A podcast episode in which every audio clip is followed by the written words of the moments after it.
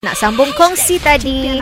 Kongsi. Ah, ah, antara bahan-bahan yang anda boleh gunakan eh bahan-bahan semula jadi ini untuk buat homemade facial mask di rumah sahaja. Ya. Eh anak tengah tidur tu cepat-cepat pergi ah, dapur ah tengok bahan-bahan ni ada ke tidak. Boleh dibuat mask. Ah yang pertama guna pisang pun boleh. Pisang mengandungi bahan-bahan mesra kulit seperti vitamin A untuk mencerahkan bintik-bintik gelap dan melicinkan kulit. Ah biasanya kan isi tu kita makan lepas tu kulitnya orang kata tenyek kat muka jangan tenyek kuat-kuat. Ah jadi biar dia kering dah jadi macam mas. Ha, boleh juga gunakan cuka uh, dan juga apple. Ha, yang ni Cik Pia tak pernah buat lagi cuka kan. Takutlah pedih pula muka.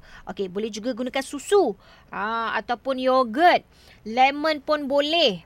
Ah dan gunakan telur. Ah telur pun Cik Pia pernah buat juga ni. Uh, dan ini apa lagi? Ah strawberry. Itu antara bahan-bahan semula jadi yang mungkin selamat lah. Ah tapi dia tengok jenis kulit juga. Ah jangan main letak aje kan tak pasal-pasal kan Cik Pia suruh tu. Ah Cik Pia juga salah risau.